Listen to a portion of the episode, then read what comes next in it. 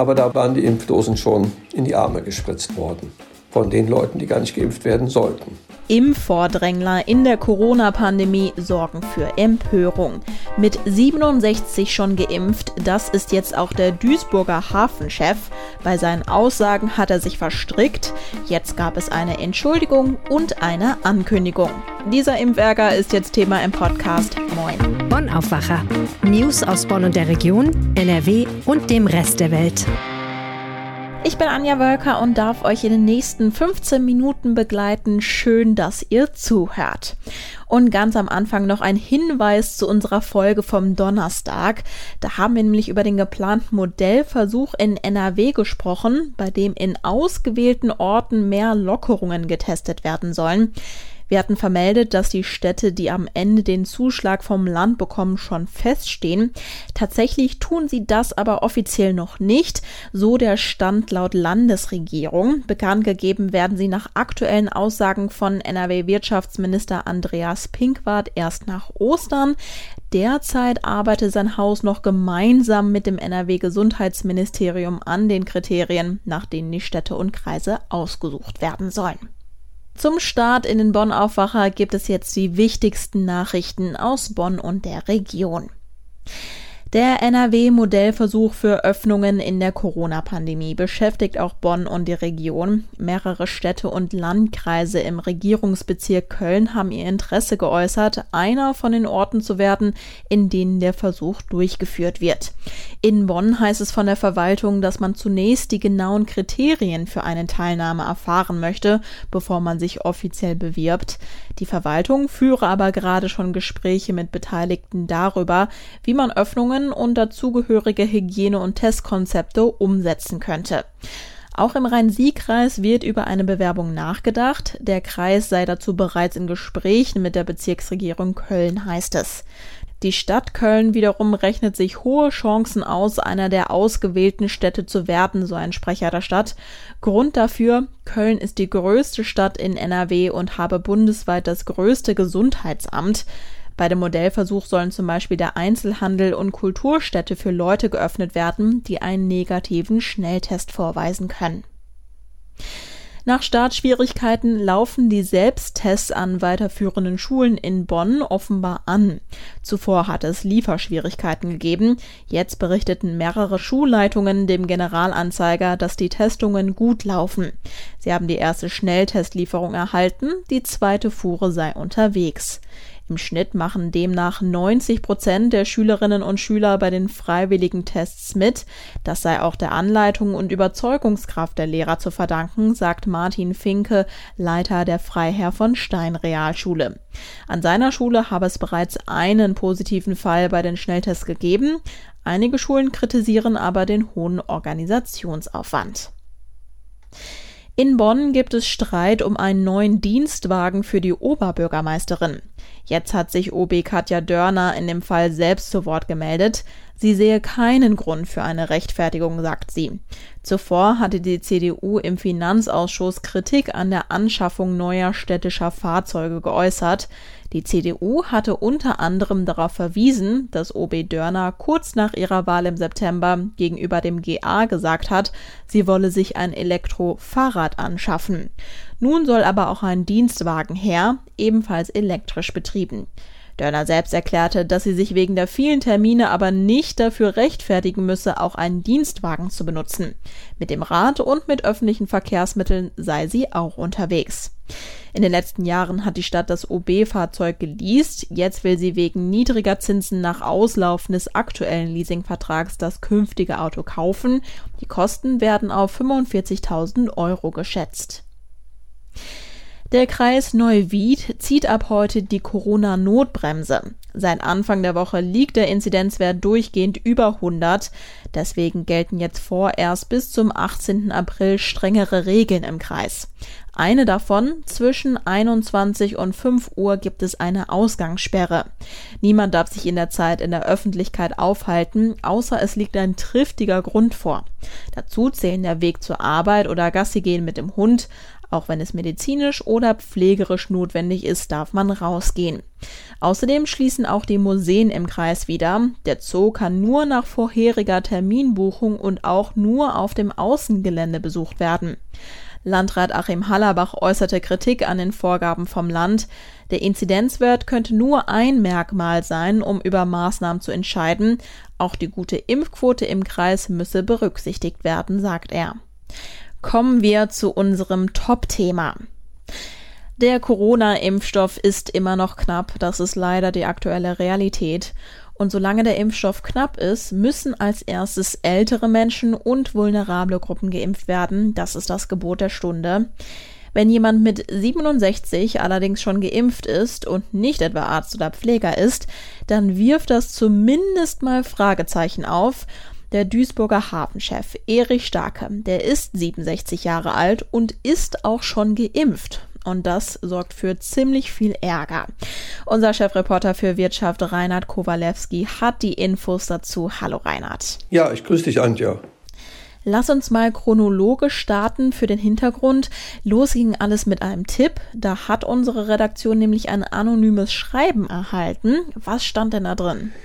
Ja, in dem Brief stand ganz detailliert drin, wann Herr Starke geimpft wurde, an welchem Ort, wer da teilweise mit war, wer möglicherweise ihn dahin gefahren hat. Alles sehr gut formuliert, nicht polemisch. Irgendwie las ich das nicht so, als ob es frei erfunden war. Jetzt müssen wir solche Hinweise natürlich überprüfen und durch Anfrage beim Duisburger Hafen hast du dann auch die Bestätigung bekommen. Alles, was in diesem Brief stand, haben wir einfach immer Frage, stimmt es, stimmt es nicht. Und nach vier oder fünf Stunden kam dann die Antwort, wo er Starke im Prinzip das Wichtigste zugegeben hat. Nämlich, er hat die zwei Impfungen gemacht und hat sich dann relativ kompliziert versucht rauszureden, denn er wäre ja ein ganz viel beschäftigter Manager, er müsste immer auf Dienstreisen und das könnte er nicht machen, wenn er in Quarantäne kommt nach der Rückkehr und darum wäre die Impfung eben nötig gewesen. Was natürlich insofern fragwürdig ist, weil die Bundeskanzlerin sagt, ich lasse mich nicht impfen, weil man eben sagt, wir lassen die Alten vor. In deinen Texten nennst du außerdem ein weiteres Detail zur Begründung, nämlich, dass er an einer Impfung teilgenommen hätte, bei der Restdosen zur Verfügung gestanden hätten. Ort der Impfung war ein Altenheim. Reinhard, laut Stadt Duisburg hat es sich aber offenbar ganz anders zugetragen. Was sagt die Stadt Duisburg denn dazu? Die sagen, wir hatten eine Liste, da stand drauf, wie viele Alte werden geimpft und wie viele Pfleger von denen. Die Pfleger sollen ja mitgeimpft werden um die Alten so indirekt zu schützen. So, und dann kommt auf einmal Herr Starke und ein paar andere rein. Die werden geimpft und abends waren auf einmal zu wenig Dosen da. Und die mussten ein paar Mitarbeiter dann extra ins Impfzentrum der Stadt fahren, damit die noch ihre Dosen bekommen. Das heißt, das war völliger Unsinn, dass das angeblich Reste waren. Und es wurde auch versucht, den Vorgang zu verhindern, richtig? Dieser Vorgang war, dass einige Dosen auf einmal verschwunden waren aus dem allgemeinen Impfsaal, haben die Mitarbeiter der Stadt Duisburg das Impfzentrum angerufen und gesagt, irgendwie läuft hier eine komische Nummer.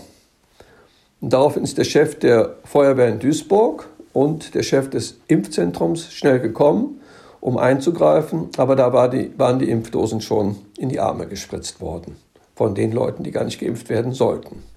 Warum hat Starke denn überhaupt den Zugang quasi zu diesem Heim gehabt, in dem er geimpft wurde? Ja, also Herr Stark ist ein sehr kommunikativer Mensch, der kennt viele Menschen in der ganzen Welt, er kennt auch viele Leute im Rheinland und in Duisburg. Laut diesem Brief ist der Chef dieser Gruppe ein alter Amigo von Herrn Starke, ich will das nicht bewerten, aber die Leute beiden kennen sich offensichtlich, denn Herr Starke ist Beirat von dieser Seniorenheimgruppe. Also es ist eine professionelle, eine kommerzielle Seniorenheimgruppe, wo also ein Bauunternehmer damit Geld macht, dass er Seniorenheime baut und betreibt. Und tja, da müssen Sie sich wohl irgendwann telefonisch überlegt haben, das wäre doch ganz schön, wenn der Erich geimpft wird. Ja, wie der genaue Ablauf war, wissen wir nicht. Starke hat dem Heim im ersten Lockdown allerdings geholfen, zum Beispiel Schutzmasken zu bekommen. Jetzt gibt es Empörung über die Impfung. Ich zitiere mal Duisburgs Oberbürgermeister Sören Link aus einem deiner Texte, Zitat, Wer meint, den Weg zur Spritze abkürzen zu können, schadet dem ohnehin angeschlagenen Vertrauen in der Bevölkerung massiv. Wie reagiert Starke denn jetzt auf diese heftige Kritik? Also der Starke steht mit dem Rücken zur Wand. Er hat jetzt eine öffentliche Erklärung gemacht, dass ihm das irgendwie leid tut. Es ist nicht ganz klar, was tut ihm jetzt leid. Dass er sich hat impfen lassen oder dass er diese Begründung gemacht hat, das wäre beruflich notwendig gewesen. Aber er sagt klar, es tut ihm leid. In der Erklärung steht nicht drin, dass er zurücktritt. Komisch an dieser Erklärung ist auch noch, die ist nicht vom Hafen der Stadt Duisburg verteilt worden, sondern von seiner privaten E-Mail-Adresse. Ich habe ihm einfach geantwortet Lieber Herr Starker, was heißt das denn? Treten Sie jetzt zurück oder was passiert jetzt? Ja, da habe ich leider keine Antwort bisher bekommen. Allerdings hat das Land jetzt gehandelt. Vielleicht an dieser Stelle noch die Erklärung, inwiefern Stadt und Land mit dem Duisburger Hafen zusammenhängen. Der Duisport gehört einem Drittel der Stadt Duisburg und zu zwei Dritteln dem Land. Inwiefern hat das Land denn jetzt nun reagiert? Der Aufsichtsratschef des Hafens ist ein Staatssekretär im Verkehrsministerium. Der hat eine Erklärung verschickt. Und zwar interessanterweise, die wurde vom Hafen verschickt. Da steht drin, dass man das zur Kenntnis nimmt, dass Herr Starke sich entschuldigt und dass es eine sehr baldige Sondersitzung des Aufsichtsrates geben wird, um das persönliche Fehlverhalten von Herrn Starke zu diskutieren. Ich schreibe in meinem Artikel, dass ich an sich glaube, dass er nach dieser Sitzung nicht mehr im Amt ist. Vielleicht dauert es dann noch ein paar Wochen oder so ähnlich. Aber wir müssen uns mal überlegen, was in Deutschland im Moment los ist.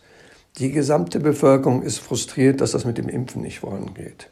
Wir haben einen Lockdown nach dem nächsten. Wir haben eine hohe Gerechtigkeitsdiskussion. Wer ist Opfer der Krise, wer ist nicht Opfer der Krise? Ich glaube, die Landesregierung kann sich das gar nicht leisten, ihn im Amt zu lassen. Der hat zwar viele Verdienste für das Unternehmen, auch für den Hafen Duisburg, er hat 20 Jahre sehr viel aufgebaut, aber dieses Vordringen beim Impfen und dann noch diese blöden Entschuldigungen, ich glaube an sich, dass er das nicht überleben wird. Ja, dann danke dir, Reinhard, für die Infos. Ja, vielen Dank. Okay, bis dann. Tschüss. Kommen wir zu unserem zweiten Thema, weg von Corona und hin zu der Musik. Und vielleicht kann ich ja ein kleines Schmunzeln von euch hervorrufen, denn eins der ersten Konzerte, das ich als Teenager gesehen habe, war tatsächlich die Tour der Sänger und Sängerinnen der ersten Staffel von Deutschland sucht den Superstar. Stichwort Alexander Klaas, Juliette Schoppmann und Daniel Kübelböck. Das war schon echt schön damals. Chancen auf den Sieg in der aktuellen Staffel hat jetzt eine junge Frau aus NRW. Und darüber spricht jetzt meine Aufwacherkollegin Caroline Streckmann mit Lokalredakteur Guido Radke aus dem Bergischen Land. Die Remscheiderin Pia Sophie Remmel singt am Samstag im Halbfinale von Deutschland sucht den Superstar. Guido, du hast vor der ersten Live-Show am Wochenende mit ihr gesprochen. Es ist ja schon ein großes Ding, ins Halbfinale zu kommen. Was hattest du für einen Eindruck, wie es ihr jetzt geht, so kurz vor der Show?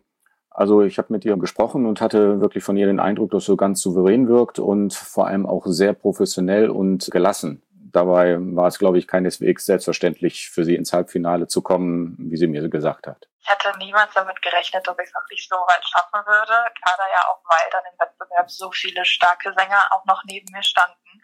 Und irgendwie dieses, ja, diese Bubble Live Show, die war für mich irgendwie, ich weiß nicht, so surreal. Und deswegen war ich auch total überwältigt, als es dann auf einmal hieß, dass ich es geschafft habe.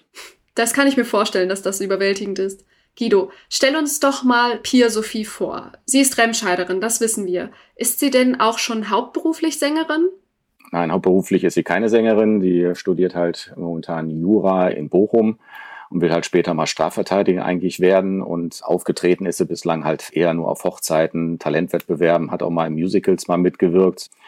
Aber sie ist halt Hobbysängerin bislang eigentlich eher gewesen. Wie also wahrscheinlich die meisten, die bei DSDS mitmachen. Ist sie denn auch schon mal in Remscheid aufgetreten? Kennt man sie da?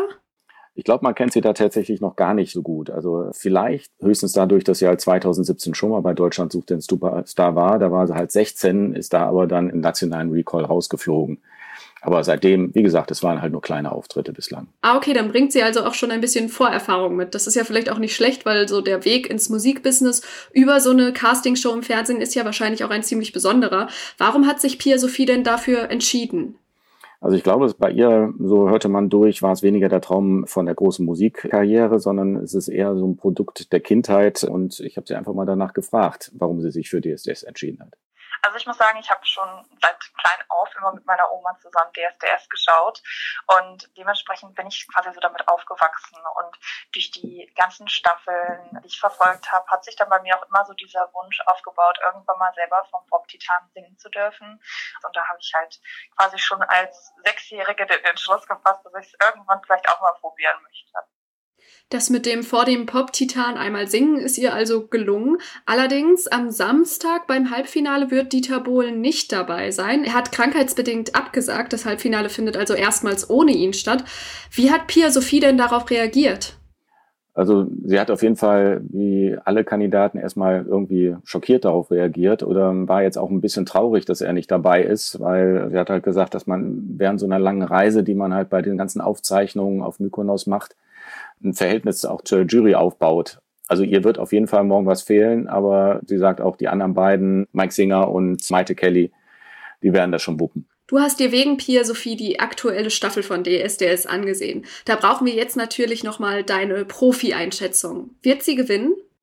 Also meine Prognose ist, dass sie mit ihrer natürlichen Art und mit ihren Darbietungen vielleicht sogar unter die Top 3 kommen kann. Ich glaube, gewinnen wird sehr, sehr schwer, weil es doch noch gute andere Sänger gibt und man wird halt sehen, ist halt eine Publikumsentscheidung. Top 3 klingt doch auf jeden Fall schon mal super. Danke, Guido Radke. Gerne.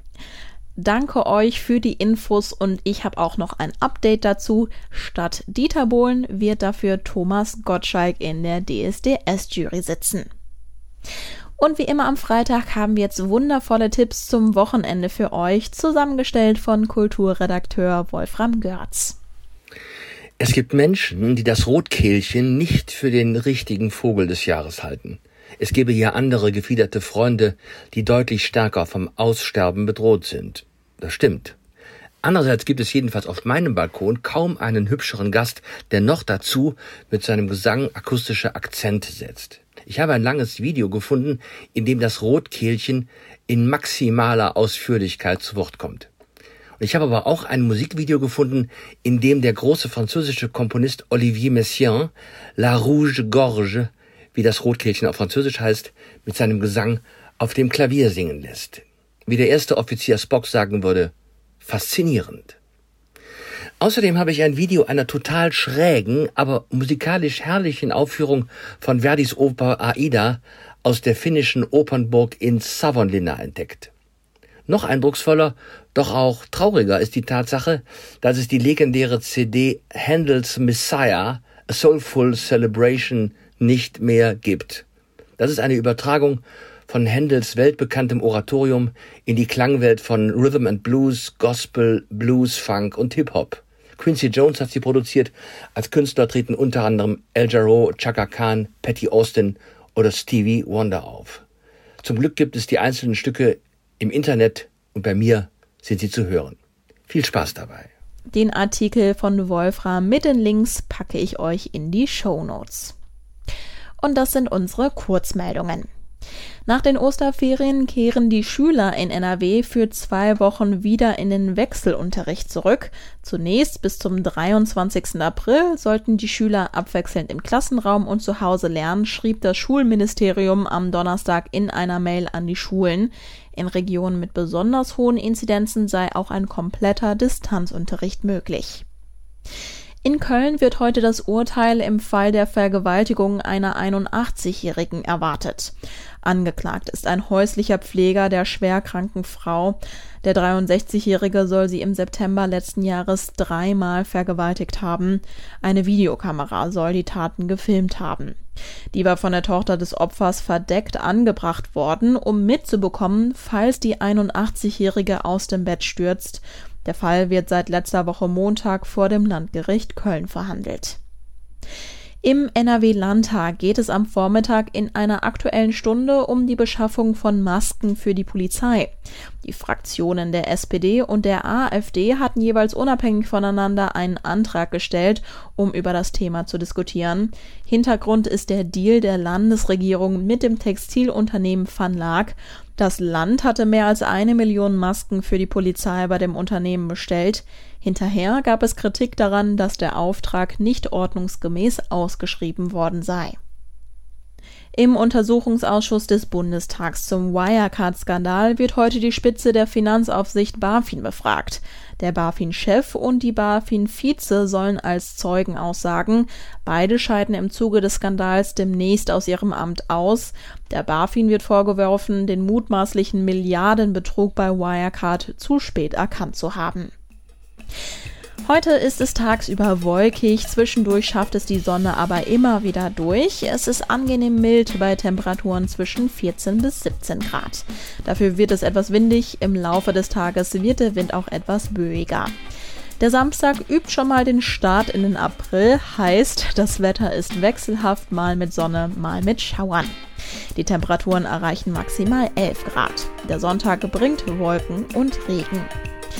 Jetzt wünsche ich euch einen wundervollen Freitag und ein noch besseres Wochenende. Ihr bekommt den Aufwacher natürlich auch morgen, dann mit einem Interview mit Wolfgang Niedecken. Ciao. Mehr Nachrichten aus Bonn und der Region gibt's jederzeit beim Generalanzeiger. Schaut vorbei auf ga.de.